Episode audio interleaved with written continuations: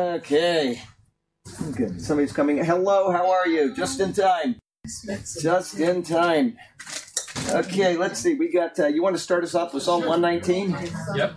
Verse 81. 81. Kaf, which is open palm, bend, open, allow, tame. My soul faints with longing for your salvation, but I have put my hope in your word. My eyes fail, looking for your promise. I say, When will you comfort me? Though I am like a wineskin in the smoke, I do not forget your decrees. How long must your servant wait?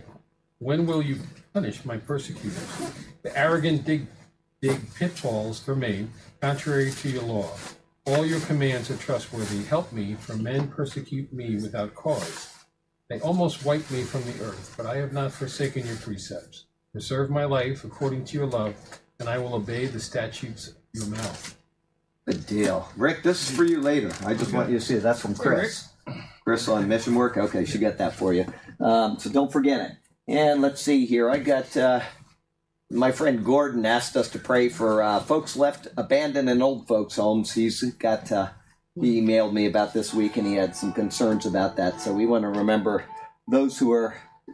You know, it's just wrong what happens with old folks. We're supposed to be taking care of the older people according to the Bible, and we just shove them, shove them off into uh, into uh, old folks' homes and forget them. So we don't want to do that, and he's right about that. And um, we have um, uh, a request from Judy, who attends on Sunday mornings. And just, you know, this is something that if anybody can help, great. If you can't, she completely understands it. But she's got some friends that uh, uh, have to move out of their apartment. They do not have enough money to uh, for first month and all that for their their move. And so she called me kind of in distress over that, and I promised that I would mention that. So if anybody can help out with that, they can email me, and uh, I would give them uh, give you her information. You can contact her dir- directly. Um, what I have saved right now is for the people that are coming in for Sunday. We've got some Oh, missionaries coming in, and uh, I've obligated money to them for uh, for the getting started. But yet what we're going to see on Sunday are a couple of people that are really going to need people that are willing to help them monthly. And that means as a, a long term commitment because they're going to Papua New Guinea and they have the highest budget I have ever seen for missionaries going overseas. And it all stems from the fact that Papua New Guinea is an isolated location and the insurance is exceedingly high. So um, uh, it, it's incredibly high. I think their deputation is going to take them longer than it actually took them to go through their uh, training, and their training has been the past three years, maybe a little more than that. So God uh, can do anything. there, God, I said that just a couple hours ago. I was cleaning the uh, bathrooms back there and talking to the Lord, and I said, if you want them in Papua New Guinea, you're going to supply their uh, funds. There's no doubt about it. But they've got a long, long request ahead, unless there's somebody that's just exceedingly wealthy out there that can fund a giant budget. But uh, that's probably not going to be the case. They're going to have to get to many churches, and they're going to have to do that. But today, uh, what is today? It's 18th. Oh, it's my daughter's birthday tomorrow. Isn't that nice? How special. Oh, Um, Robin's birthday's Friday. who? The nineteenth is her birthday. Yeah.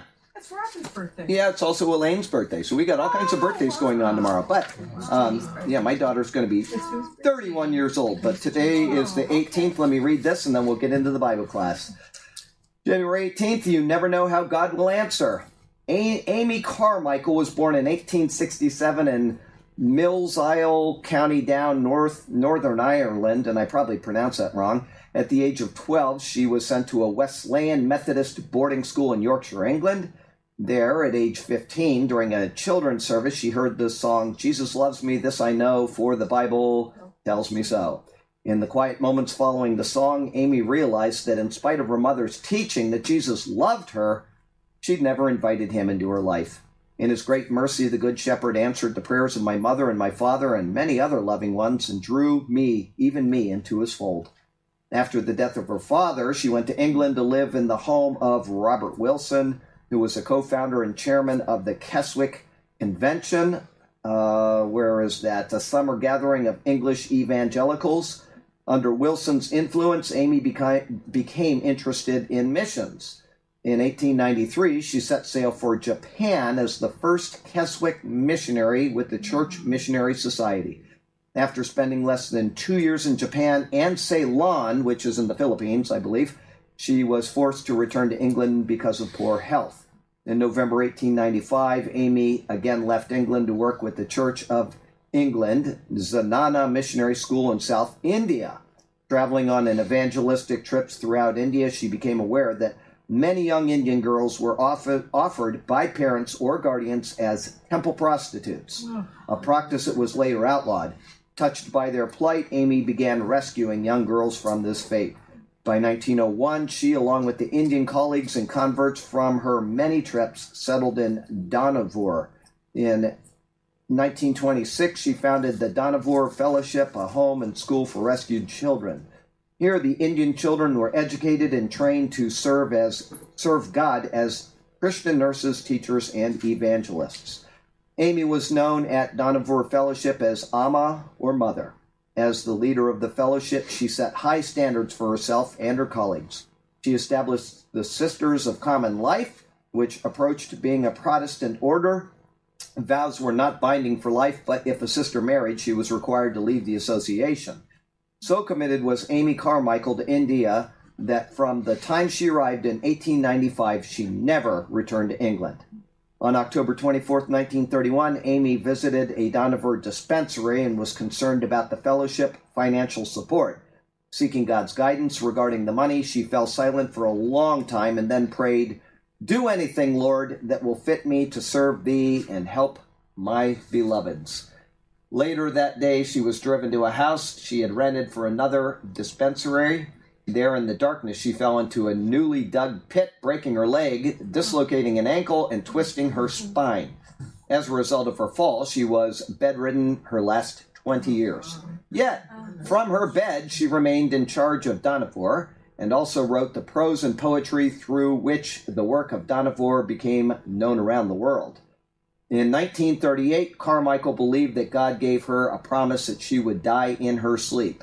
This she did on January 18th, in 1951. Announcing her death, the bells of the House of Prayer at Dohnavur played the music she had requested, to which her words had been set, which are, One thing I have desired, my God of thee, that will I seek, thine house, home to me. I would not breathe an alien other air. I would be with thee, O thou fairest fair. For I would see the beauty of my Lord and hear him speak, who is my heart's adored. O love of loves, and can such wonder dwell in thy great name of names, Emmanuel? Thou with thy child, thy child at home with thee. O love of lovers, I love, I worship thee and they ask you, do you believe that Amy Carmichael's fall in 1931 was God's answering to her prayer earlier that day? Do anything, Lord, that will fit me to serve thee and to help me help my beloveds. Do you share such a prayer? Do you dare share such a prayer? And they say, uh, Luke 138, Mary responded, I am the Lord's servant, and I am willing to accept whatever he wants. So good stuff from this day in history. And we'll go to the Lord in prayer. Heavenly Father, we thank you so very much for the chance to come here and to share in your word, to uh, share in your goodness. And we thank you for the testimony of people like that that uh, are so faithful, even with the uh, giving of their lives for missionary causes. And uh, we have some missionaries coming this Sunday who are going to need your assistance, and they know that. They're relying on you, and they're going to see this to the end. And I would pray that you would do whatever it takes to get them to uh, the field and to bringing people to a saving knowledge of Christ. And Lord, we uh, certainly pray for those that are in this church that are not well, and that includes all the people online that are watching right now. Brother Nick, who I talked to today, is uh, uh, having his own troubles out in California, and we certainly pray for him. And Lord, we ask that you just be with each person here that has needs, whether they're physical or financial or or whatever spiritual needs, that you would be with them and help them through their times of trouble. And finally, Lord, we would ask that during this uh, study tonight, we would not depart from what is sound and proper in doctrine, and that what we discuss will be uh, in accord with your will for us and uh, for the issues that are brought to our eyes from the book of Romans. We thank you for this wonderful book, Lord, and we just uh, long to get into it, and so we commit the rest of our time to you in this capacity, and we praise you in Jesus' name. Amen. Amen. Ah, okay, here we go. We're in Romans 9, verse 14. What then shall I say? Is God unjust? Not at all. Oh boy, that was short. I didn't even get my book open. Yeah, it didn't even, wow, that was real short verse. Okay, yeah, let's see here. 914. Let me see if it says the same. No, it's very close. What shall we see then? Is there unrighteousness with God? Certainly not. So he's asking another question. He's already gone through several, and we're going into another one. To understand why Paul asks this, excuse me, we simply need to go back to the previous verses concerning election. Remember, we talked about the doctrine of election. Okay, God chose Isaac, not Ishmael. God chose Jacob and not Esau. God said he loved Jacob, but he hated Esau. Is this somehow a demonstration of God being unrighteous? That's his obvious question, okay? Paul's answer is an emphatic, absolutely emphatic, certainly not. He uses the widely translated term me genoito. The concept is unthinkable. Remember the analogy and analogy that Paul has been making. He's saying that not all of those who are physically descended from Israel are actually of Israel. Remember, we talked about that last week. Those Jews who reject the idea of Jesus as the Messiah still hold fast to their Jewish identity. We see it all the time, we see it daily, right? Trusting that this brings about salvation. They're trusting in their genealogy and their heritage. They're trusting in a law which is obsolete, it's fulfilled in Christ. They're trusting in all of these things instead of trusting in Christ. And uh, one of the things that they do, I saw a, video posted today on one of the sites I go to. Uh, our friend Lisa out in um, uh, Australia. Hi, Lisa. She's probably up watching this right now. She, um, I know that because she always posts this, and I see it the next morning when I go to her site. Uh, but uh, she um, posted something that uh, I've seen it before. Other people talking about this in Israel, where they are messianic Jews. They've called on Christ. They believe in Christ, and they go out and tell people about Christ. And what do the uh, Hasidic Jews, you know, these the Haredim, they call themselves. They they really persecute them. I mean, they they belittle them. They put their picture up. They accuse them of you know doing the devil's work and on. It just it, it's very sad how badly they abuse these people, and they get death threats, and they it, it's it's a difficult thing. They are not right with God. They may be Jews, and I support Israel 100%, but I am not a dual covenant covenantalist like John Hagee out in Texas. He says that Jews are saved under the old covenant and everybody else is saved through the new covenant. That is absolute heresy. That is 100% condemning people to hell by saying that it gives them security that they're doing the right thing and those Christians don't mind that we stay Jews. They will never be anything but Jews, but they need to come to Christ to be fulfilled Jews. And so we need to remember that. We need to not get into that type of theology where where uh, the Jews can feel secure in their Jewishness. They must come to Christ in order to be saved, and Jewishness is going to save nobody. Okay, all it does is it's a different category. Uh, yesterday, I had somebody uh, say something that I said in my sermon this past week about women not preaching and uh, the Bible doesn't authorize it. And she says, Well, he's taking this out of uh, context. Paul says elsewhere that there's no male or female. And my answer is, I bet you if uh, we were to compare, there would be a difference. Okay? In other words, just because it says there's now no distinction between male and female, Jew and Gentile, doesn't mean there isn't a difference. Okay? Jews are Jews, Gentiles are Gentiles. Women don't stop being women when they come to Christ.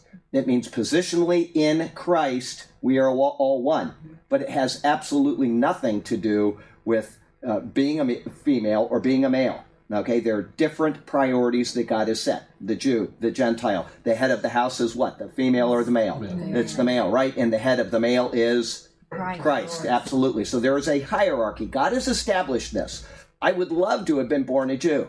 Wow. You know what? I could be a, a specialist in prophecy and just say my name is Shalimi, and people would send me millions of dollars, right? Because I'm Jew.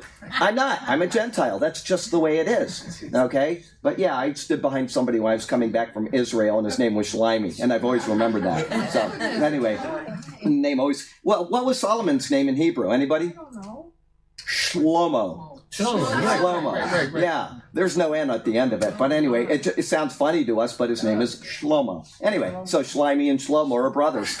Um, so anyway, um, he uh, uh, they're trusting in their Jewishness. They trust that that's what brings about salvation. He is now shown. Oh, before I go on, new T-shirt from my friends out in and I won't say where, but uh, Mike and Deb. Love it. I'll be back. Uh, I saw that and I almost broke in tears. Where? Find out where you can get Well, just go online and just type in "I'll be back" T-shirt, and I'll bet you it'll come up. I, I just I couldn't believe I saw that, and I've been so excited. I bet. And- and- oh wow! So Really? and he will be back. Praise the Lord. Didn't mean to interrupt, but he's coming back, and probably sooner than we might realize. Oh wow! Okay, he has now shown that this is a false premise, and that apart from the Messiah, also known as the the Messiah, also known as the, come on, Burke, we talked about Christ. Yes, also known as the Christ. Their heritage has no bearing on their status before God.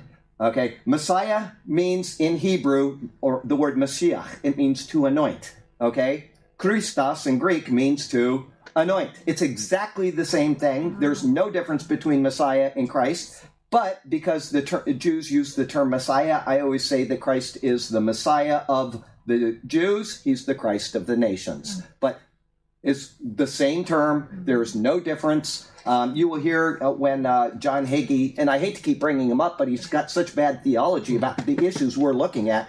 He said that Jesus never claimed to be the Messiah.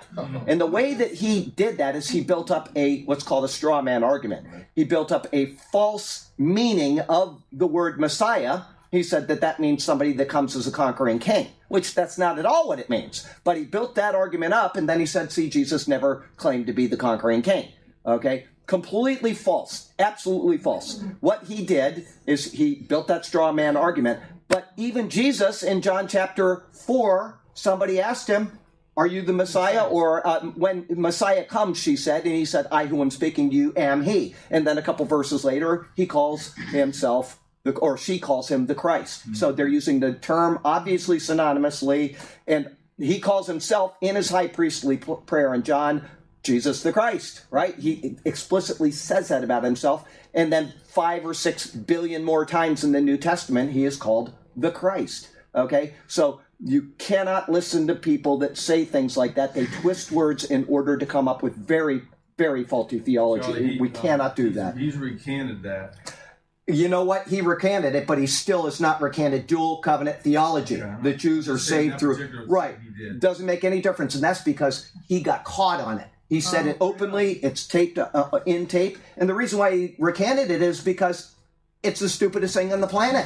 Anybody that would say that Jesus never cla- cl- claimed to be the Messiah is crazy. So yes, he had to recant that, but he has not recanted his dual Don't covenant talk to any of his followers. The what? Don't talk to any. Oh, no, they love him. They're still like saying, no, no, no. Christ never said it. It's like, okay, Absolutely. They, there's, Don't even- when people are taught something by a teacher that they respect, they will follow that person right off the hill. Yeah. And that's why I say you Right. always check what you're taught, including after this class, you go and you check it out because you are responsible for your doctrine. Mm-hmm. James 3 1 says that the teacher is more responsible, but the person listening is not free from guilt. Right. Absolutely. So um, we have uh, has no bearing on their status before God. None.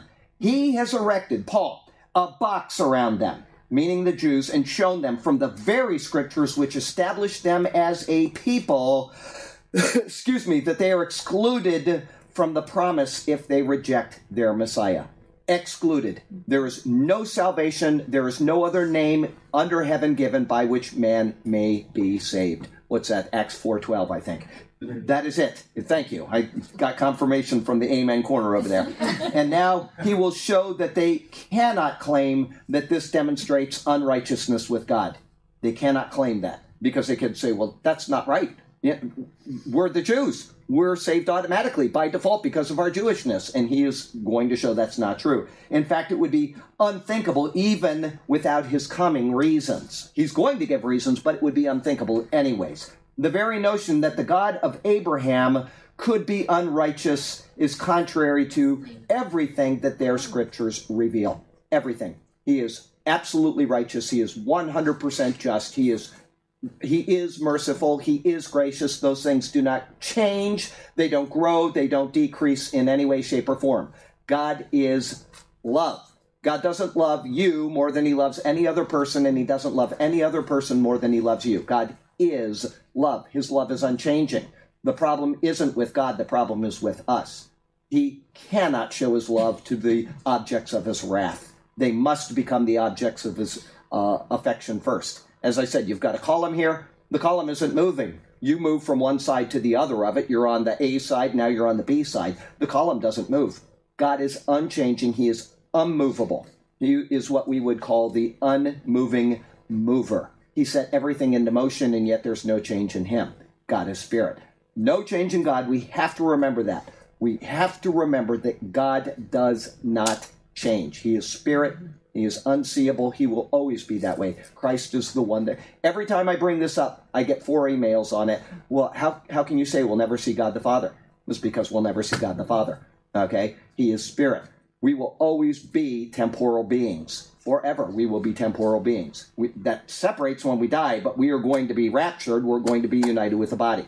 It is Christ who reveals the unseen Father ceaselessly, endlessly, for all eternity. Okay? in the book of Revelation. You see somebody sitting on the throne. That's Jesus. You see a lamb coming to the middle of it. That's Jesus. Everything that you are seeing is a type of Christ performing the redemptive work of God.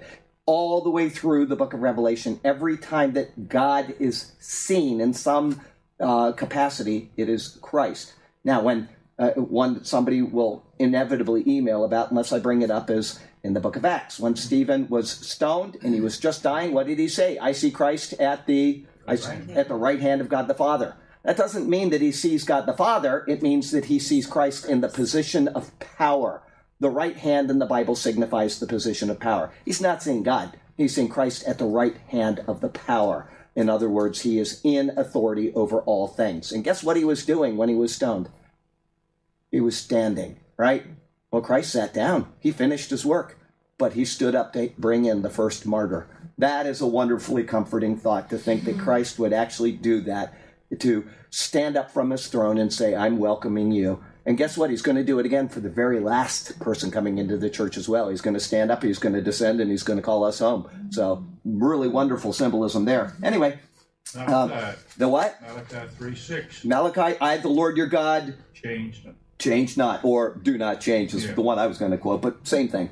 Um, so yeah, absolutely, I do not change. Jesus Christ the same yesterday, today, and forever. That's right, or always. 13, Yeah, thirteen eight. Or is it 13.5? Anyway, it's one of them. It might be 13.5. Anyway, um, so we have um, uh, no unrighteousness in God. Absolutely not. His argument for the righteousness of God, meaning Paul, will be found in those scriptures. He's going to go back and he's going to cite scripture. He always does. He always goes back to the fountain. Remember, there was no New Testament when he was writing his letters because they are the New Testament. Okay? When he says, what does scripture say? He's citing the Old Testament. We can get all we need now from the Old Testament. We, they had the information, but they couldn't understand what it was pertaining to. It even says that what uh, the prophets, when they were writing these things, longed to understand what they were writing. Okay, they didn't because Christ hadn't come to fulfill what they had written. You know, it says even angels long to know these things.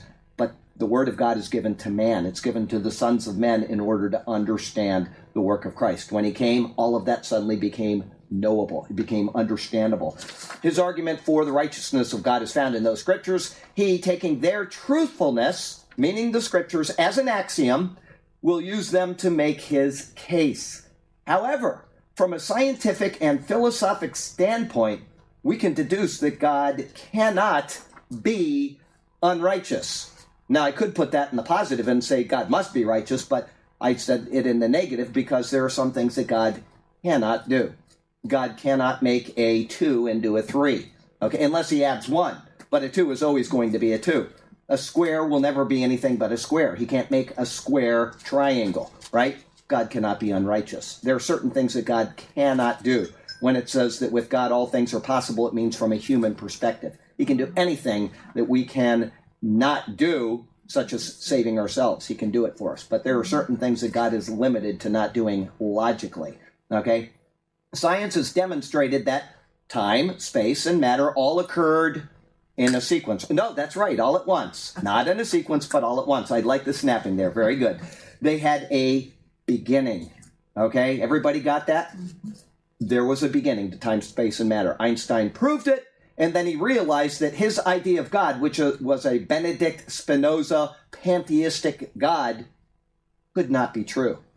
He realized it then. It could not be true. And he spent the rest of his life working on the theory of everything. He was on his deathbed working on the theory of everything because he could not accept that there is the God of the Bible that was before time, space, and matter, and he created all things. Pantheism means that all is God. Frustrated by his own intelligence. Frustrated by his own intelligence and his uh, inability to say, was- Jesus Right. is the answer to this dilemma.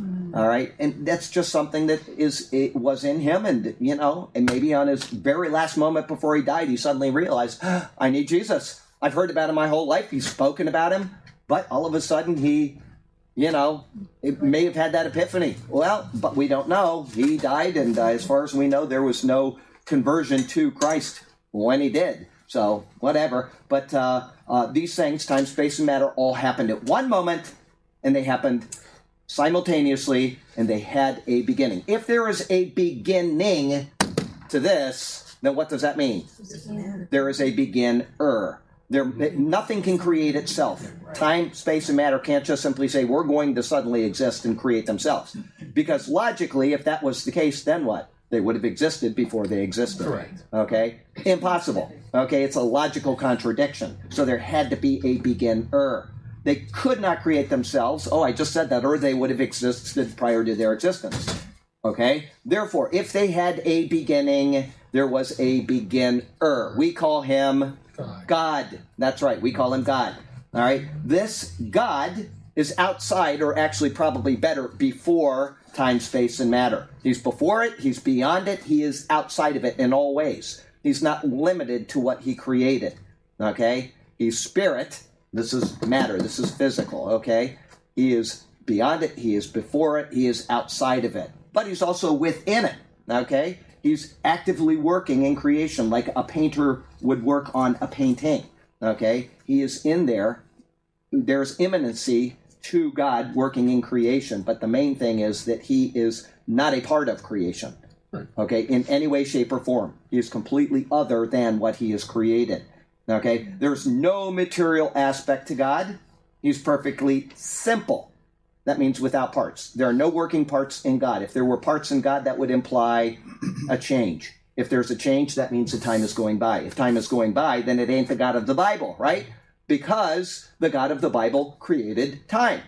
All right? And just some of you have not heard this, but I want to make sure you understand what is this? This is Chalk. oh, chalk, but what is it? It begins with an M, ends with an adder. Material. Yes, it's material, it's matter. Okay, and so this is doing something right now. What is it doing? Occupying space. It's occupying space, and then it's also doing something else. Degrading. It's degrading, but uh, what happens? What is degrading? It's it's Moving time. Thank you. So you, it is occupying space. It also has got space contained within it. In other words, you've got a atom and you've got the uh, the protons and neutrons and the electrons swirling around. It's ninety nine point nine nine nine nine nine nine nine percent space. Even the densest thing that we know of, gold or whatever, or whatever the densest thing is, it's mostly space that's in there.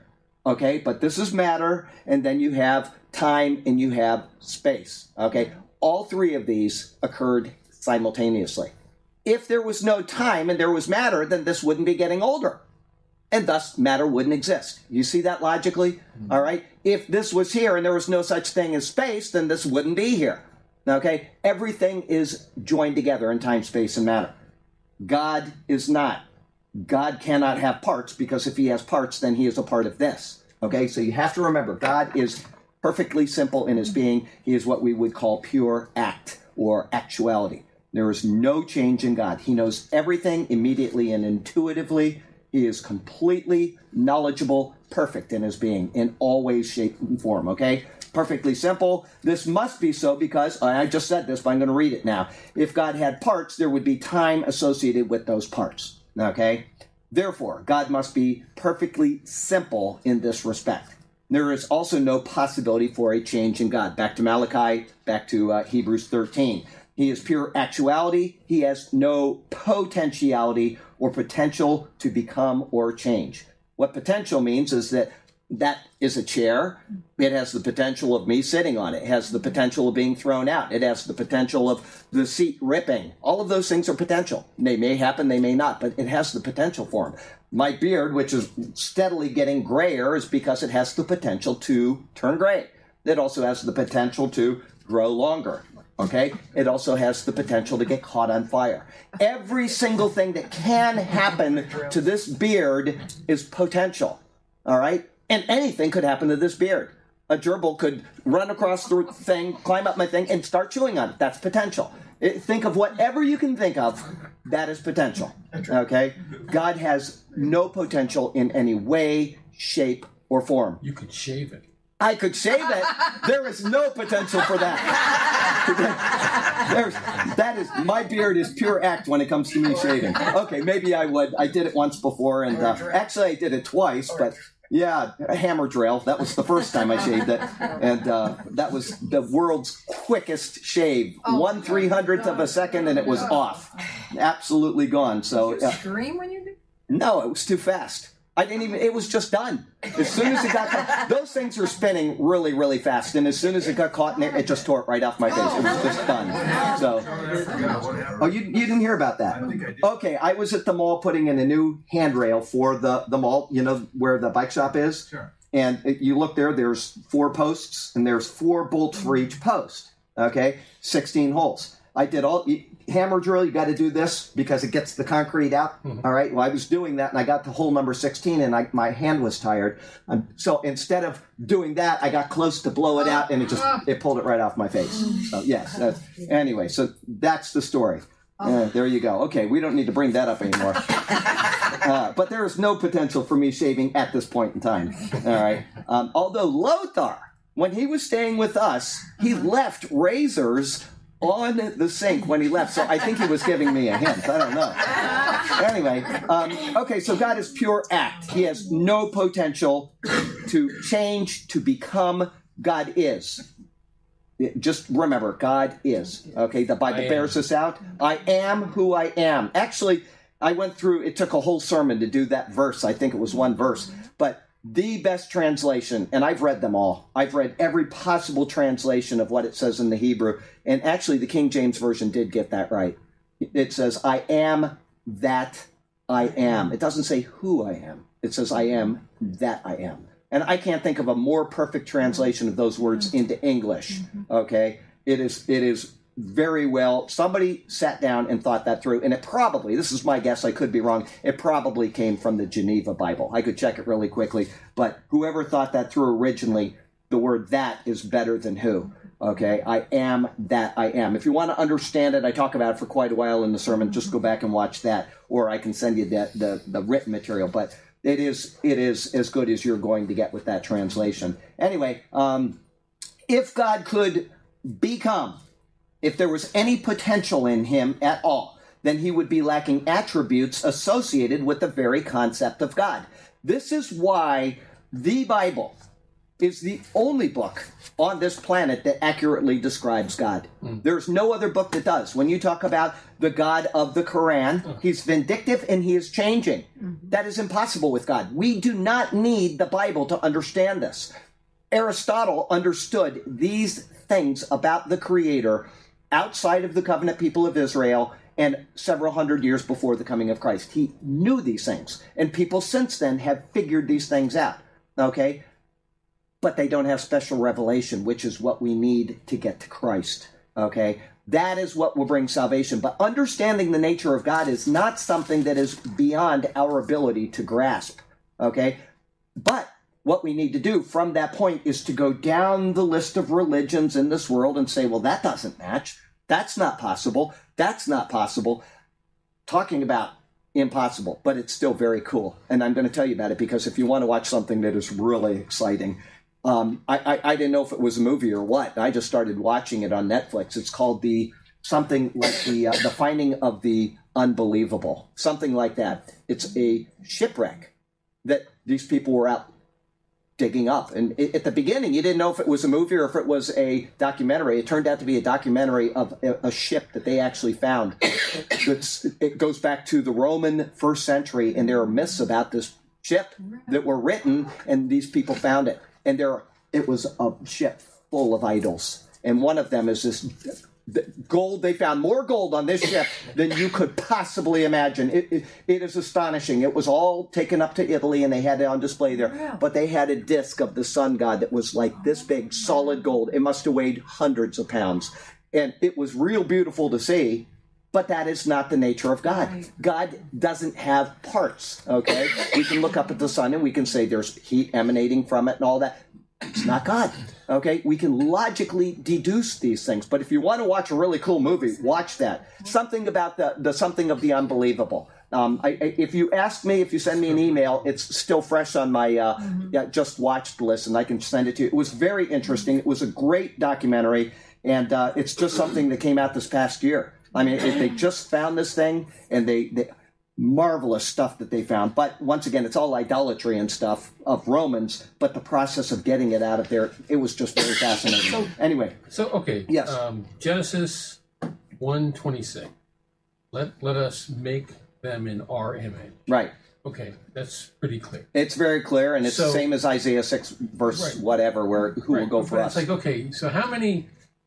Uh, not many people probably have the mind of Aristotle and stuff. like Right. that, but still, it's like okay, once you start realizing that okay, God is like outside of His creation, yet okay, that's God in the cloud. The cloud was there, and now it's gone. Now the fire is there. It's like okay, it that that couldn't have been God. Like yeah, don't they make that? I, I, connection, they they don't make the connection, and that's what, especially in Isaiah forty four, he speaks about that. The people just simply have no understanding. I'm pretty sure it's Isaiah 44, where he talks about the person that takes a tree, he cuts off the tree, he makes an image. Part of it he uses to burn in order to get warm. He says, Ah, I'm warm. And the other half he bows down and he worships it. And he says they don't understand. They have no reasoning in their head because the world has blinded them.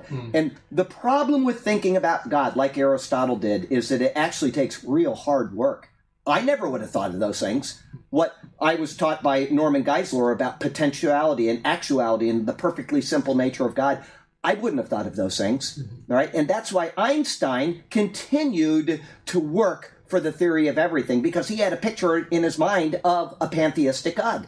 And so it didn't fit with what he thought, even though he knew that that was a correct analysis of time, space, and matter. So, no, the answer is people do not understand. And most of it is because they are simply blinded by their own inability to want to understand. If we thought things through, if we were willing to say, I am going to contemplate my creator and nothing else, you would be able to come up with that. But we get so attacked by the world and by what's going on in the world that we don't make the time for it. I got to get to work. I've got, you know, my kid is sick, and, this, and everything just keeps taking away our time. And that is especially true nowadays with what? Reading the Bible, devoting ourselves to the Lord. Somebody emailed me about having read the Bible for the first time this week. A person that I hear from from time to time. I was so thankful for it. And I think it was her I told, but I've told a couple other people as well. If you don't have time to read the Bible, then get a audio Bible, put it in your car, and listen to it. And in, everybody drives 30 minutes a day. I don't know anybody that doesn't, right?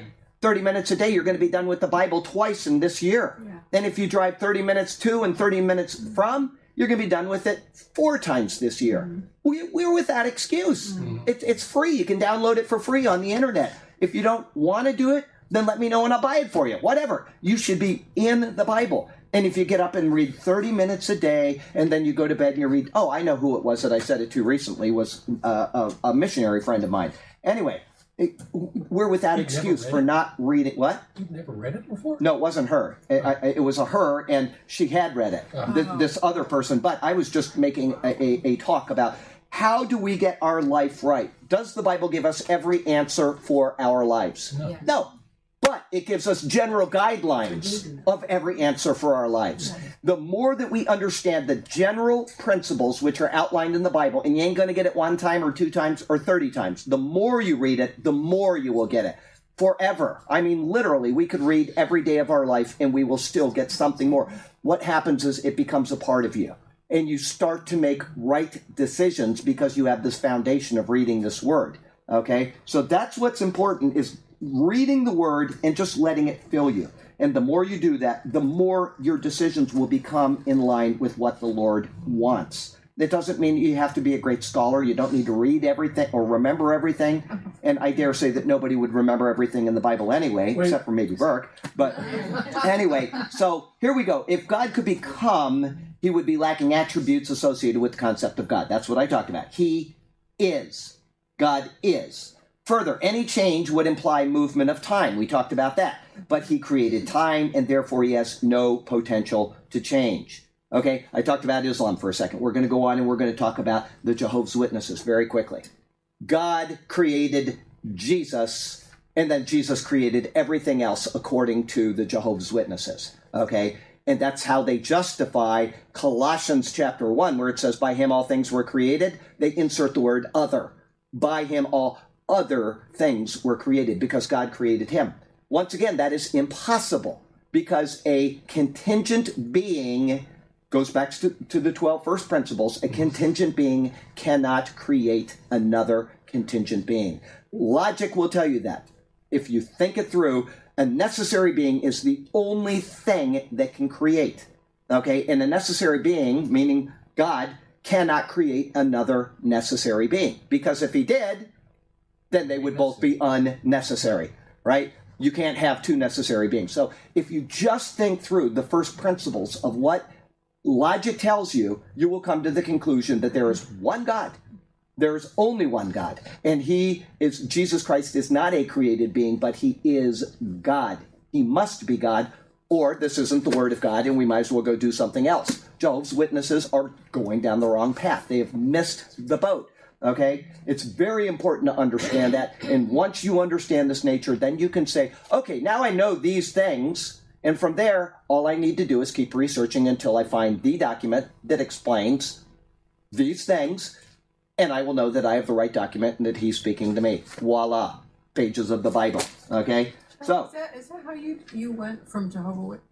No, not at all. I went from Jehovah's Witness. I was there for three months because I'd never seen anybody pick up a Right. Bible and read it in church. Right. But I had 10 hours a day in my store to read the Bible, and I did that. Right. And in three months, I had read it, let's see here, three months, uh, once a week, there's 12, so 12 times, right?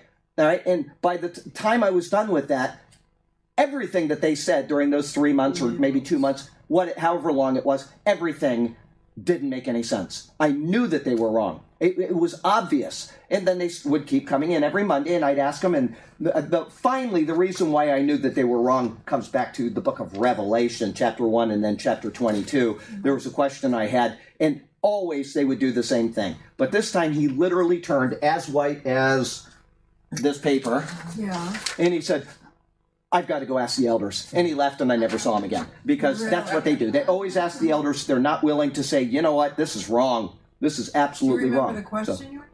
yeah, it was a question. I set him up, the poor guy. I, it, it was, I really did. Be- let me read you what it says here, because that, I, I, you want to set up a Jehovah's I Witness. pushed him to salvation, though. Well, salvation is yeah, it, may, it didn't because I saw him years later or sometime later, and he still hadn't.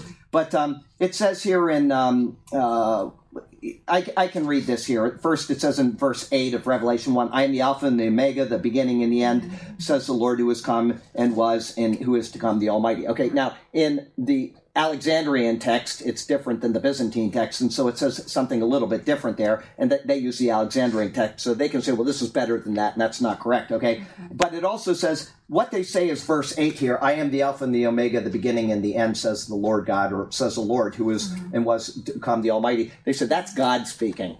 And then down here it says, Do not be afraid, I'm the first and the last. I am he who lives and was dead. Because you ask them, When did God die? And they say, Well, that's not, that's Jesus speaking down here. So this is the Lord speaking, and this is Jesus down here. Right? That's their answer. And I said, Well, then, and I asked him very clearly, I said, So that's God, and that's Jesus? Yes. And we went through that. And then I took him to the uh, last page of the Bible, and it says in one sentence, uh, verse 13, I am the Alpha and the Omega, the beginning and the end, the first and the last Wraps it all up. it wraps it all up in one verse. And he, like I said, is white as a sheet and he left. Ah. So it's obvious that it's not God here speaking and Jesus here speaking. Mm-hmm. It's one. He identified himself two different ways there, and then he identified himself in one verse here. So anyway, but that was just one of countless errors that they have. Countless. Oh, but that was just a convincing one for them that they are on the wrong path. Mm-hmm. But anyway, yes. Are they saved? Probably not. Probably, you know. Now, here's the answer: You are saved by the gospel. The gospel is recorded in 1 Corinthians 15, verses 1 through about 5. It's right down there. Um, let me read it to you really quickly. And um, this, th- and then in Romans chapter 10, it tells you about salvation as well. But I'm going to take you to 1 Corinthians 15, and it says right there, Moreover, brethren, I declare to you the gospel which I preached to you, which also you received and in which you stand. Okay, this is a saving message, by which you also were saved, if you hold fast the word that which I preached you, unless you believed in vain. For I delivered to you first all that which I also received, that Christ died for our sins, okay, according to the, the scriptures, Old Testament, okay, and that he was buried, and that he rose again the third day according to the scriptures, okay? That's the gospel. Then he talks about Cephas seeing him and all the people seeing him. But anyway, uh, the gospel is that Christ died for our sins, he was buried, and he rose again the third day. And then in John chapter 10, I'm sorry, uh, Romans chapter 10, verse 9, it says, that if you confess with your mouth the Lord Jesus, He is the Lord God. He is Jehovah of the Old Testament because that's the only scripture they had at the time. If you confess with your mouth the Lord Jesus and believe in your heart that God raised him from the dead, you will be saved. So that's how you're saved. There's no point in getting any muckier than that. That is salvation. There are people that believe that and they attended a Presbyterian church when they were 15 years old mm-hmm. and they heard the gospel and they were saved. And then they were told by some Jehovah's Witness, well, you need to come to our church because we're t- teaching the truth. That person is not going to lose their salvation. They have believed that he is God incarnate, that he died for our sins, and that he was raised again. It's done. Salvation is eternal. Okay, my good friend, he emails me with some of the most wonderful questions. He emailed me with a question this week, and it was very long and convoluted. It was a, an article from the Christian Post. And he said, Can you give me an answer to these people? It was a back and forth verses for eternal salvation versus against eternal salvation. And I said, I'm not going to do it. It's just one, it's convoluted. They're citing Matthew. Matthew isn't after the resurrection. They're citing things from Hebrews, which is fine, but we don't need to go to Hebrews. We get our doctrine in the Gentile led church age from Paul. Paul. That's right, from Romans until Philemon. Paul says we're saved, it's eternal, and any verse which Paul says it seems to contradict that, send me an email and I'll take care of that. And I told him, if you want, give me the specific Pauline verses and we can go through them. Or actually, I can just send him the commentary because we're almost done with Paul now. But it doesn't matter. All of these other verses that people throw in aren't even to be considered. We get our doctrine from Paul. That is where our church age doctrine comes from. Anything else is to support that. All scripture is God breathed. It's profitable for the man of God for rebuking and teaching and you know the man of righteousness. You know the verse anyway. Uh, One Timothy three sixteen, two Timothy three. Anyway, um, but it, it, it, it is all that we need for this dispensation is to read Paul to understand the doctrine of salvation. We believe Ephesians 1 13 and 14, we're sealed with the Holy Spirit. God doesn't make mistakes. He says it's a guarantee. If he takes that away, then it's not a very good guarantee, is it? Just logically, you think mm-hmm. those two verses through, Ephesians 1 13 and 14, you don't need to go any further. But there are lots of other verses that Paul confirms that. Okay, salvation is eternal. Any of those other verses are red herrings as far as this issue is concerned. Anyway, we'll go on. Um, oh, let me get my notes. Um, so it says, um, He is. Further, any changes would imply movement of time, but He created time and therefore He has no potential to change. Even His thinking, and we've talked about this, God doesn't think like we do. He doesn't think this, this, therefore this. When he created the world, he didn't say, I'm going to create the world and then I'm going to, uh, man is going to fall and then I'm going to send Jesus. He didn't do that. Everything was known to God right when he created every single thing that would ever occur for all of history within the frame of time, he knows. He knows it immediately and he knows it intuitively. There is no change in him because if there was a change in his thinking from one point to another, it's not the God of the Bible. Change happens within the stream of time and he created time. He knows everything. There's nothing that we will ever outsmart God with, which people love to try to do. They try to outsmart God. Well, what about this and what about that? He already knows. And he knew you'd ask that question, and he's laughing at you right now, as it says in he also knew the Jews would crucify Jesus. That's he knew. Yeah, absolutely. Behold the Lamb slain from the foundation of the world. Revelation thirteen eight. He knew that they would crucify Jesus, and he knew that he would usher in the Gentile-led church age. It was all known to him. And guess what? As long as we exist in heaven, learning from God, he will still know everything that will happen for eternity. There's nothing that will ever be a surprise to him, nothing new to him. Okay? Forever we will have his wisdom ceaselessly and endlessly revealed to us. And it will be absolutely glorious for us, and it will just be simply him revealing himself to us through Christ. And that is that is what we will go through. Okay, and this is just how the Bible describes him. No potential to change. John 1:18. Parts. No one has seen God at any time. The only begotten Son who is in the bosom of the Father, he has declared him. God has no parts. Eternal. He who is the blessed and only potentate, the King of kings and Lord of lords, who alone has immortality. Is Jesus immortal? Yes, there you go. So he is God, dwelling in unapproachable light, whom no man has seen or can see, to whom be honor and everlasting power. Amen. 1 Timothy 6, 15 and 16. Pure actuality, no potential for change. Burke already said it. I, the Lord, do not change. Malachi 3, 6.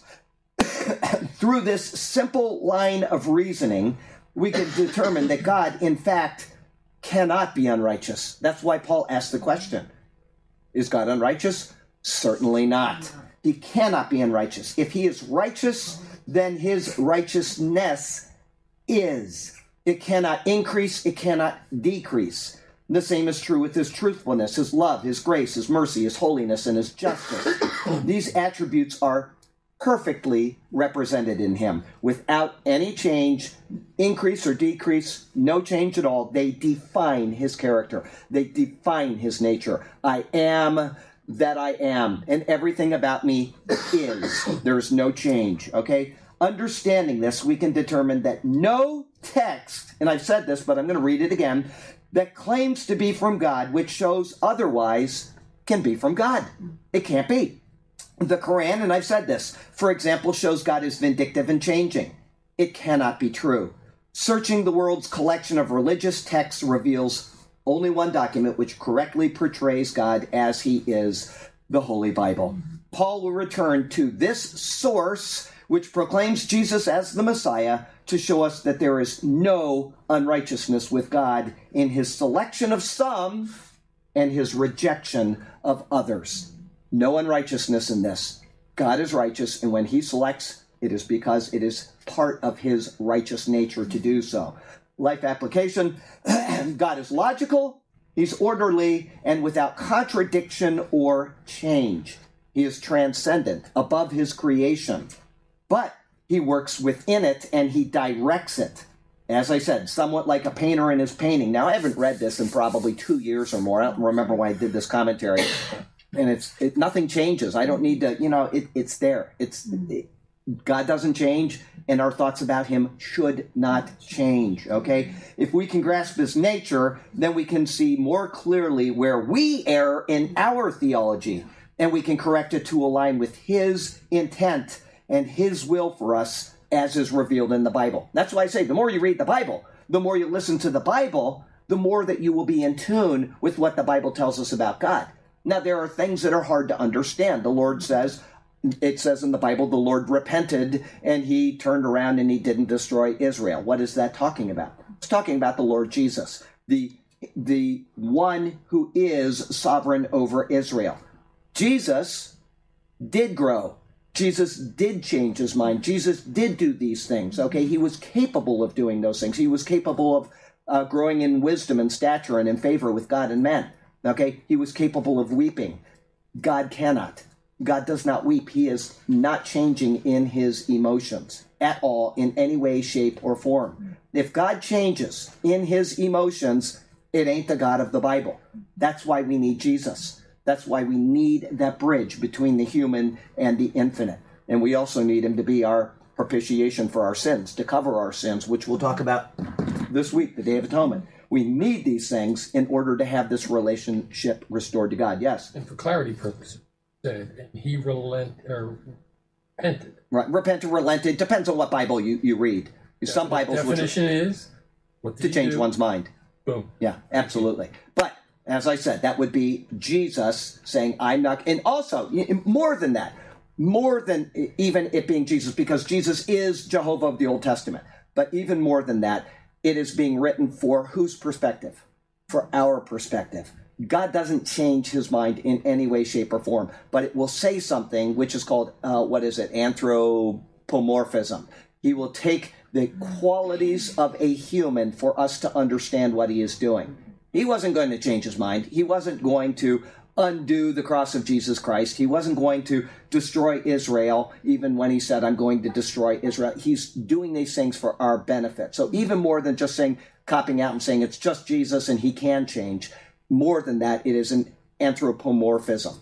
God doesn't have hands, and yet, you know, it says the Lord of is the, yeah, is the hand of God, or is the right arm of the Lord too short, and all of these things.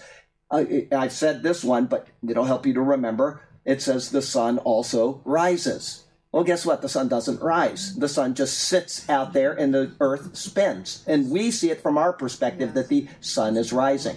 Okay? It's written not with an error in it, it's written from man's perspective. These are the things that we need to understand is that the Bible is written also about the redemption of man. It's not written about the redemption of animals. It's not written about the redemption of angels. None of those things pertain to what the Bible is written about. It's written about the redemption of man and how he is going to do that through his son, Jesus Christ. Okay?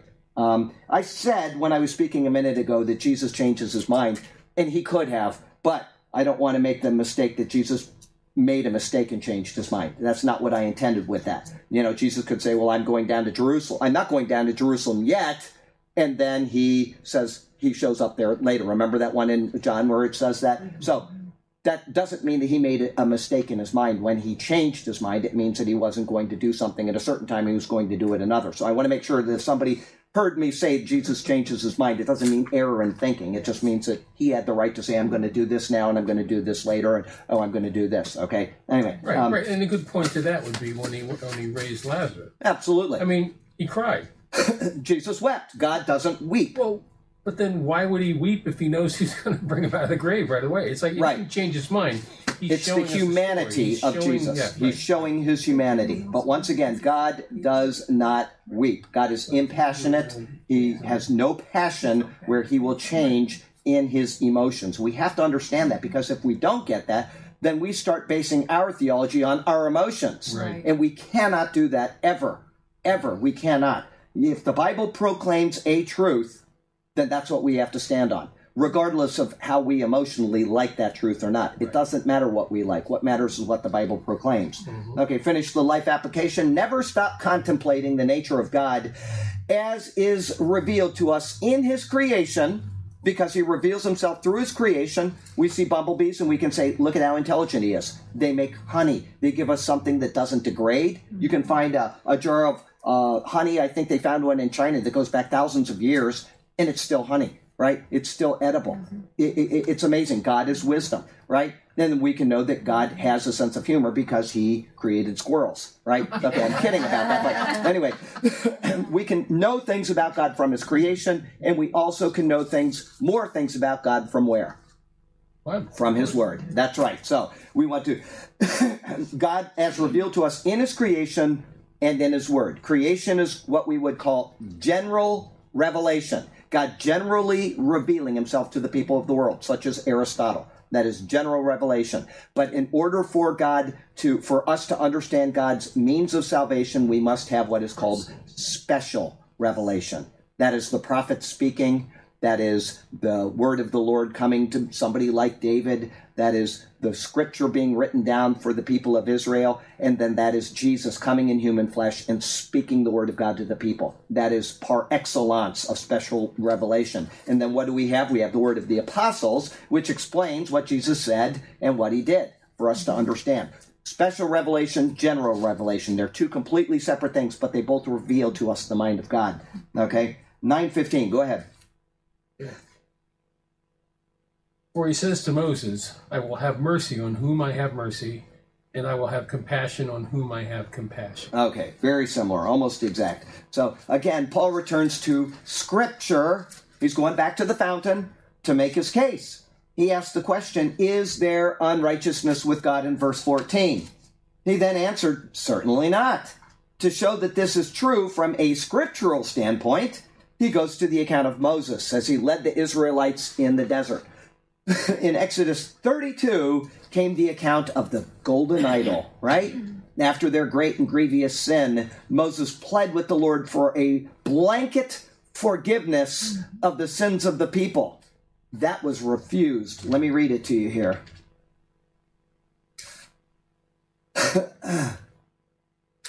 it says here, 32, verse uh, 33. And the Lord said to Moses, Whoever has sinned against me, I will blot him out of my book.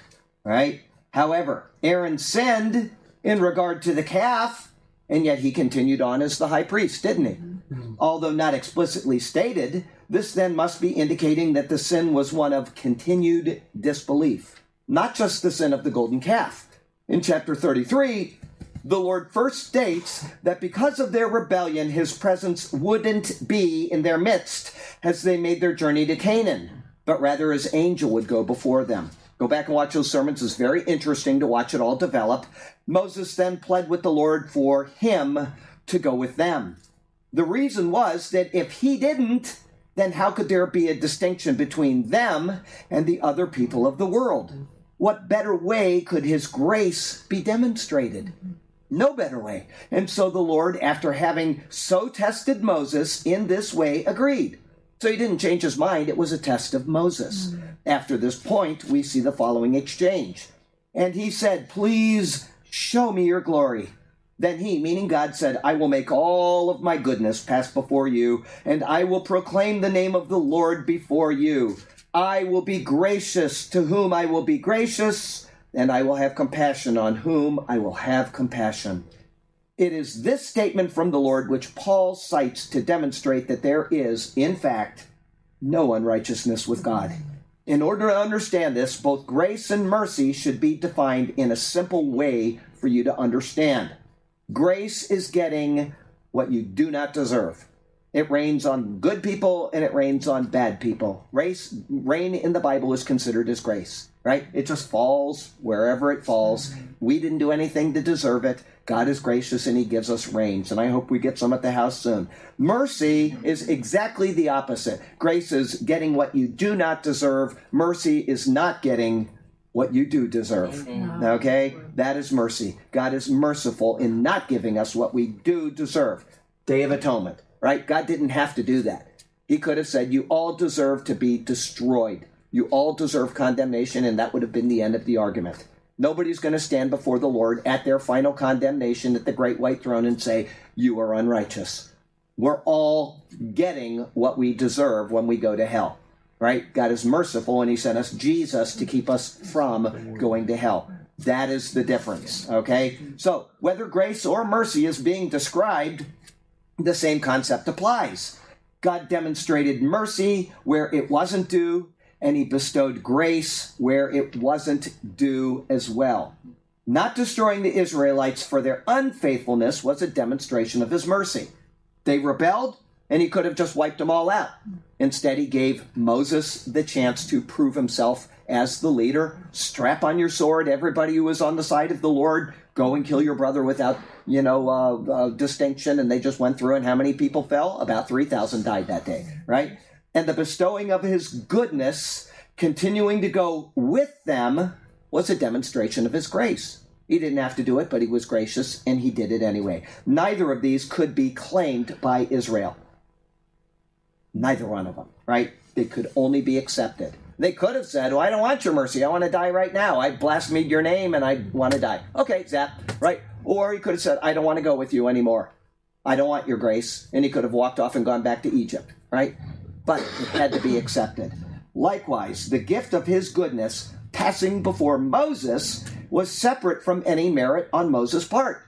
The Lord didn't have to do that. He asked him, Show me your, your mercy or your, show me your goodness. He didn't have to do it. Moses asked for something that he did not deserve, and it was granted to him. Further, when he asked to see his glory, the Lord responded that I will make all of my goodness pass before you. Right? That's grace right there. He offered it, and he's going to do it. The glory requested is, in fact, pure goodness. This perfect goodness wasn't seen to Moses before this, it had been withheld. Moses had never seen it. That's why he wanted to see something new. If this is so, and the display was unique to Moses, then how could someone else claim that they deserved it? They couldn't. If they couldn't do this, then how could they claim that God is unrighteous? He is in he has unbounded goodness which is unseen to human eyes and which is undeserved to those eyes than any display of his mercy and grace, which would reveal a portion of that goodness, is also unmerited. Everybody see the logic? Has everybody here seen the perfect goodness of God? No. Moses did. We have no right to claim it, but we will get it because we have called on Jesus, right? But somebody who hasn't called on Jesus is not going to get it, except at the great white throne. And they're going to do it without the covering and when they do it without the covering, there will be only one possible effect for them the lake of fire. They will be tormented for all of eternity by what their eyes had seen, their sinful eyes without the covering of Christ. All right? That's getting what you deserve.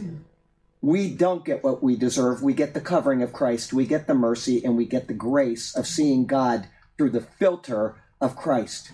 Okay, that's why we're not going to see God the Father. Because if we saw God the Father, we would see all of God in his fullness at that moment, and a human being cannot see the infinite. It is impossible. God is infinite. We are finite. We can never see God the Father in the sense that we will see all of him at one time. We will see him revealed through God the Son. Okay? People have to get that right. When you say, I saw God the Father out on the clarifier at Sarasota wastewater plant, as the guy told me, that's insane. It's insane. He, yeah, he's on the clarifier. The clarifier is what the sludge settles to the bottom and the water goes over the top. And he said, I saw God on the clarifier. What? People are crazy. I don't know. I'm just insane. Anyway, you know, there you go. So uh, let's see here. We stand on planet Earth and we have been given life. No guarantee was given when we were born, and whatever our lot is came apart from our will. Okay? Some babies are born stillborn. Some people live a year and they die. Some people live 95 years and they're still healthy. And some live to 110 and they're still healthy. Moses was 120 when he died, and the Lord just called him home. It says that his natural vigor was not diminished and he could his eyes he could see, right? That's grace. He was developed by God in a certain way. We can't question why God does things. You know, when somebody dies and you think, why did God do this? Isaiah 57 1 is a nice place to take them. Hey, let me take you there really quickly, just so you know. It's a nice place to, you don't have the answer, but it might help them think that, well, maybe this is better than what I thought. It says there in Isaiah 57 1, the righteous perishes. I'm not saying the person is righteous, but this is a logical example why somebody might die earlier. And no man takes it to heart. Merciful men are taken away when no one considers that the righteous is taken away from evil. I'm not claiming that the person that died that was 27 years old was righteous, but maybe something worse would have happened to that person and the Lord was merciful to take him. Even if he was unsaved, the Lord saved him from something worse that would have happened. We don't know why God does the things he does. He does them and we have to accept them. We may be brokenhearted, we may be crushed, but we cannot question why God does things that He does. He is God and we are man. Okay? So that's just the way that that is. We're on planet Earth. There was no given before, guarantee given. We don't deserve more but because of the conduct of our lives, we certainly deserve less, even a withholding of His grace or a withholding of His mercy. All of this is seen in this one verse right here. If you think it through, we could go on all day with this verse. The things that happen in our lives and the circumstances. I can't go on too long with the verse because I have somebody that checks my work every single morning for typos because I can't check my own typos. And if you read what I post, you know that because there's always typos and then later they're corrected. It's because he sends me corrections of them. Right? But when I do these things, he he says quite often, "I wish you wouldn't get so long-winded with your commentaries." And my answer is always the same back to him. I will never type this commentary again in my life. I did it once before and I didn't save it, and I ain't doing it again. When I preach on Leviticus 23, 26 through 32, I'm never going back to preach on those verses again. It is forward. When I finish these commentaries, I'll go on to something else, but I will never do this again. And so I'm going to get what I can out of it so that when people read it, they can say, well, I have a developed theology on that particular verse. That's why I do that. So if he doesn't like it and he knows that he doesn't, or I know that he doesn't, we just kind of bicker back and forth to each other. He's a very helpful soul. Anyway, um, God is sovereign, and whatever goodness he bestowed upon us is completely unmerited. We have no right to make a claim on anything beyond what we have, whatever it is that we have. That's why theft is such a, a, a crime. That's why it's one of the big ten, is because people are making a claim on something that isn't theirs. That's why liberalism in the government is so anti God in every way. Every precept that they put out is anti God. Kill the babies, take money from people that have earned it, go on and on and on. It is always an ungodly thing that they're doing. And I'm not saying that the right is godly, but they tend to make decisions that are proper for the functioning of the government. Not always, okay? I understand that. But the left never does. It is always an ungodly stand that they take. I can't think of one thing other than the support of Israel that the left I agree on anything. And that's not because of politics, that's because of this word and my understanding of what this word says. Nothing. Absolutely nothing. Homosexual issues and, and you know, immigration issues, everything comes down to an immoral stand against mm-hmm. what the creator the would say. opposite. They're just the just the opposite, and you're probably going to be okay. You might not be, but you're probably going to be okay. That's absolutely right. Okay, we can't demand something that we don't have. Try going outside and yelling at the sky, "I demand to be rich." Right? Guess what? People do it in churches all the time. The Prosperity gospel? Come on, you got to know be what kidding. they do? I didn't know they did that. They claim in Jesus' name, I claim that BMW that my sister has, I claim that for myself. They claim prosperity. They send in their money with the hope of getting more money back. God becomes to them a cosmic ATM. I'm going to give something to the church and God is going to bless me. That is the wrong reason for giving to a When church. did they wake up? I I have to take that's the prosperity gospel. There's one in, here in Sarasota, right over in Lakewood Ranch, where the, when they first opened one of their first services, everybody was shouting, "Money, money, money," Oh my God. because they thought this is our ticket is by going to church and claiming things in Jesus' name. So go outside and do that. I demand to be rich. What do you think will be the result? Now apply this to salvation as humans. Same thing. Think of it. Salvation as humans. We are to demand heaven. Is that what we're going to do? Is that what, because that's what you hear at every single funeral you ever go to. He's earned his place in heaven. This person deserves to be in heaven because he's not a Hitler. It doesn't matter. God does not grade on a bell curve. There is one standard and one standard alone. Who are we to earn heaven? And who are we to claim heaven based on our human lineage? Getting it back to the Jews, right? That's what Paul is doing. That's what I'm doing. I'm giving you all these things to think about so you can come right back to the Jew. And you can see that the faulty teaching of dual covenantalism is exactly that mm-hmm. faulty teaching. You cannot claim anything based on your lineage, and you cannot claim anything based on the law of Moses. Mm-hmm. The law of Moses is obsolete, it is annulled, it is set aside, it is nailed to the cross. It is done. As Jesus said, it is finished. It's over. Okay? We can't make a claim against God based on any of these things. And because we can't, then how can we find unrighteousness in God? Jew or Gentile, we are actually all in exactly the same boat. There's one boat, and we better get out of it, and there's only one way to get out of it. Life application, we've got 15 minutes, one more verse after this. Moses asked to see the glory of the Lord. The Lord responded that he would cause all of his goodness to pass before him. Moses' eyes beheld the Lord's glory by beholding his goodness. Now, on this side of the cross, we have that same honor. John 1:14 says, "And the word became flesh and dwelt among us, and we beheld his glory. The glory is of the only begotten of the Father, full of grace and truth." The glory of the Lord is revealed in the person of Jesus. All of the goodness of God, his grace and his truth is seen in Jesus. How can we escape if we neglect so great a salvation? And how can we make a claim against God when He has so revealed Himself to us? We can't. God has revealed Himself in the person of Jesus, and it is done. No other avenue, no ever, no other possibility. As I'll say in this week's sermon, I'll say it right now, but I'll say it again this week. That's it, baby. That is it. There is no other way to getting to God. I know I say it every sermon, but I'll say it again this sermon. The Day of Atonement. Wow.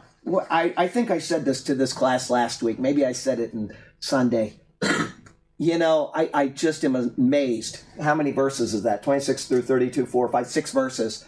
And I thought, I just am not going to be able to make a sermon out of that. You know, we just went through Leviticus 16, and that was three sermons just packed with information and we got a great sermon, I think, coming out of that one. We'll, we'll see. You'll you'll be the, the deciders if it's great or not. But I, I just am so excited about those few verses and what they reveal. It's a little shorter than most sermons. It's like twenty pages Last instead of week was a whatever. But shorter. the what? Last week was a. Yeah, last week was shorter too. Well, we only had three verses, so you know. But I got a compliment from somebody about that sermon, which I usually just delete emails when I'm done because I I'm going to save it forever. Burke, you made my day, buddy.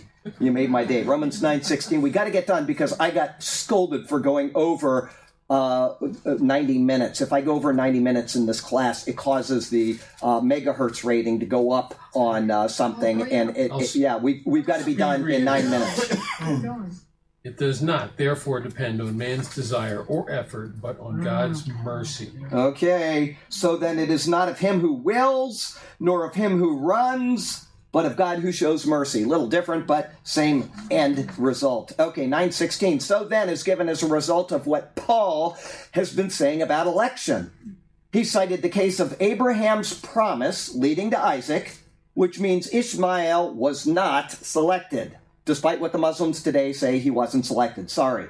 Not only that, but it was announced to him that his long barren wife Sarah would have a child and that it would be a son. He then cited the account of Jacob, who was selected as the son of choice over Esau prior to the birth of the two twins. Remember, we went through all this last week. Esau being rejected. This occurred before they had done any good or evil, before anything had happened except some punching in the womb. Remember that? Yes. All right. Other than that, he'd already made the choice. Following this, he cited the account of Moses and was and quoted what Exodus 33 verse 19 said to show that God's sovereign decisions are in no way unrighteous. Went through that today. With these points settled, Paul now says, so then, understanding these things, we now know that it is not of him who wills. Right? I will. It's not of me, sorry. From this context, we can discern that this statement is not speaking about free will. In other words, this is not a text to say that we do not choose Christ. It is a text that says that God's election is based on his foreknowledge and his direction. That in no way negates our choice. God chose Isaac and rejected Ishmael as the son of promise. God also chose Jacob and likewise rejected Esau. Is there anything in Scripture to indicate that either Esau or e- uh, or Ishmael or Esau was not saved? Is there anything in Scripture to tell us that? No, absolutely not. Esau is called a fornicator and a profane person in Hebrews, but it's speaking of what he did at a particular time, not every choice he made. Paul speaks about himself in a similar manner in 1 Timothy 1:13, doesn't he? He says, Although I was formerly a blasphemer and a persecutor and an insolent man. So we can't use that text about Esau and say Esau wasn't saved because that's Paul was the same thing before he came to Christ, right? He who wills is speaking of our state before God. We do not will where we will be born. Nobody does. I don't say I want to be born in Sarasota, Florida, and that's where I happen to come out. That doesn't work that way. All right? We don't will where we will be born. We won't we don't will what family we would be born to. I didn't will to be born to Cope and Susan Garrett. That wasn't my will. It just happened that way. Okay? None of us willed where we would be born or who would we would be born to. These are sovereign choices of God, but they in no way indicate that we are not granted free will. Big difference between the two. These things, all of them decided by God, are a part of who we are and all bear on the free will choices that we make. But the choice is ours nonetheless. Did Esau not choose to sell his birthright? Yes, he chose to do it. For what? A bowl of soup. That's right. Or as it says in the King James Version, a mess of pottage. Okay? Did God not know that he would do so in advance? Absolutely he did. But he still made the choice. God didn't do it for him. He knew that Esau would be, uh, what's the profane person, and he'd sell off his birthright. But Esau made the choice. Does God advanced knowledge, and I talked about this last week, does it somehow change the fact that Esau made the choice? Because that's what people say. They say, well, if God knows the choice we're going to make about Jesus, then he sovereignly chose it for us. Not no, true. not at all. Not even close. And the example of Esau shows us this. And every other example in the Bible shows us this. The brothers of Joseph sold off their brother. God knew what they would do, but it didn't doesn't mean that God made them do it. They chose to do it. And it was called evil in the Bible, wasn't it? What you saw as evil, God saw for good. Right? He used it for good, I should mm-hmm. say. What a great story, that story to, to Jews who suddenly come to Christ. Absolutely. Like you are, you know, no matter what your, Absolutely. your your lineage did to Christ on the cross, it's like you are You are free from that guilt. for good. Absolutely right. And that is actually reflected in that story when the brothers finally realize who Joseph is. It's them finally realizing at the end of the age who Christ is, and they will come and they will bow down before their king. It is all there. Mm-hmm. And that shows you the unlimited mercy of God.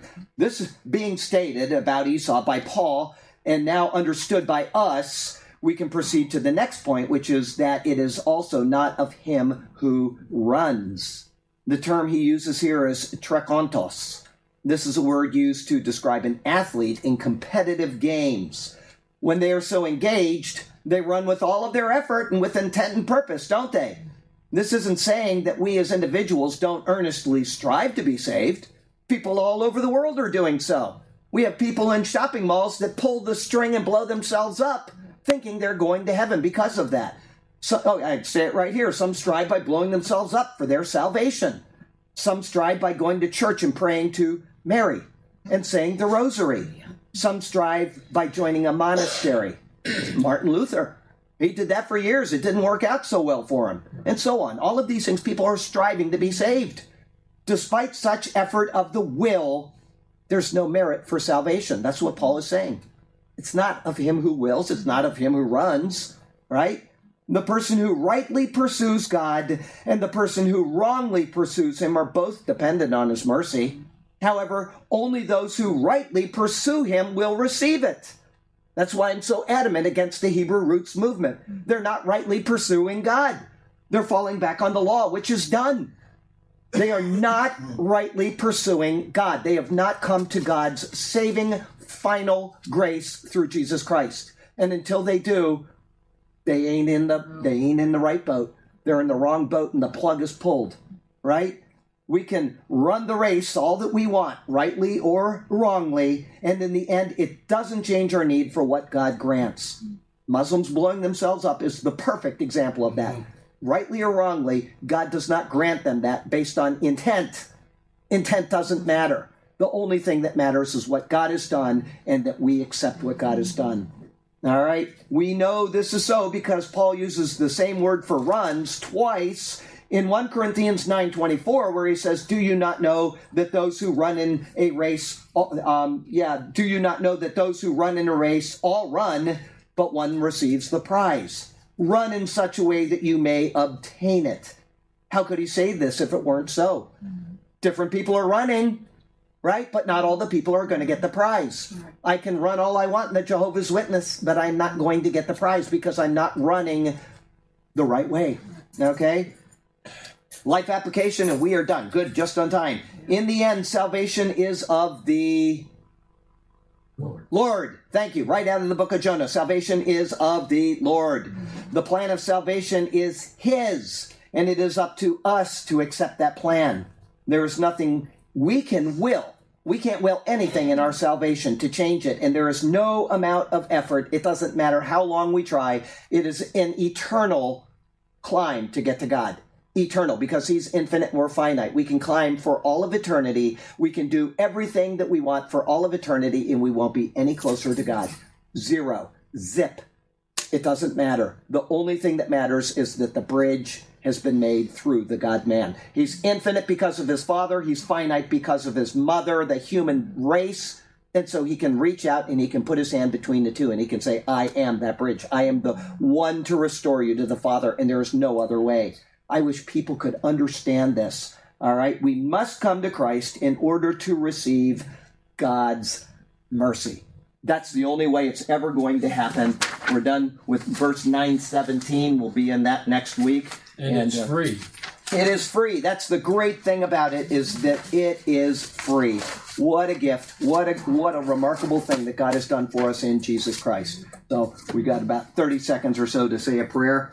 Heavenly Father, we thank you so very much for the chance to come in here to share in your word, to study what Paul has laid out as inspired by the Holy Spirit. And how marvelous it is to think about these things and to contemplate them, and then to realize that they are, that they actually are is that we can will all we want to be restored to you. We can hope all we want and be to be restored to you, and it doesn't change anything. But when Jesus has entered into the equation, all things become new. All things become possible. All things are reconciled because of what you did through him. Wow. What a blessing it is to contemplate these things. What an absolute marvel it is. How blessed we are, Lord. Thank you. Thank you that we had this class tonight. Thank you for your word. I pray there's nothing here that I said that is incorrect tonight. And uh, I would just pray that each person here would be responsible enough for their doctrine to go out and to think about these things and to check the word and to show themselves approved as they continue on in your presence. And Lord, we just love you and we praise you. How good you are to us. Thank you for your grace, your mercy, your unlimited mercy, which is found in Christ. And it's in his beautiful and precious name we pray. Amen. Amen. Charlie. Oh, yes. Let me back this baby up. Let's see here. We'll say goodbye to the folks online. Let's see here. We got break.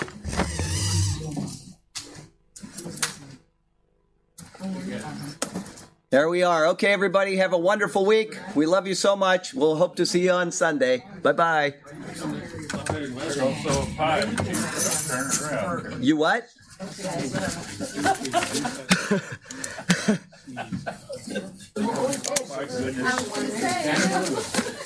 goodness. I had it under the book. Okasan? Oh. Thai? Dame? That's okay. We don't want to. Okay. Okay. I'll, uh, you want to go pick it up or do you want me? Usually, No, you want me to pick it up? Uh, no, no, no. You want Thai food, right? You said yes first. Why? Do you have food already cooked? No, then I'm going to go. I'm going to go get Thai food. That's all there is to it. I just want.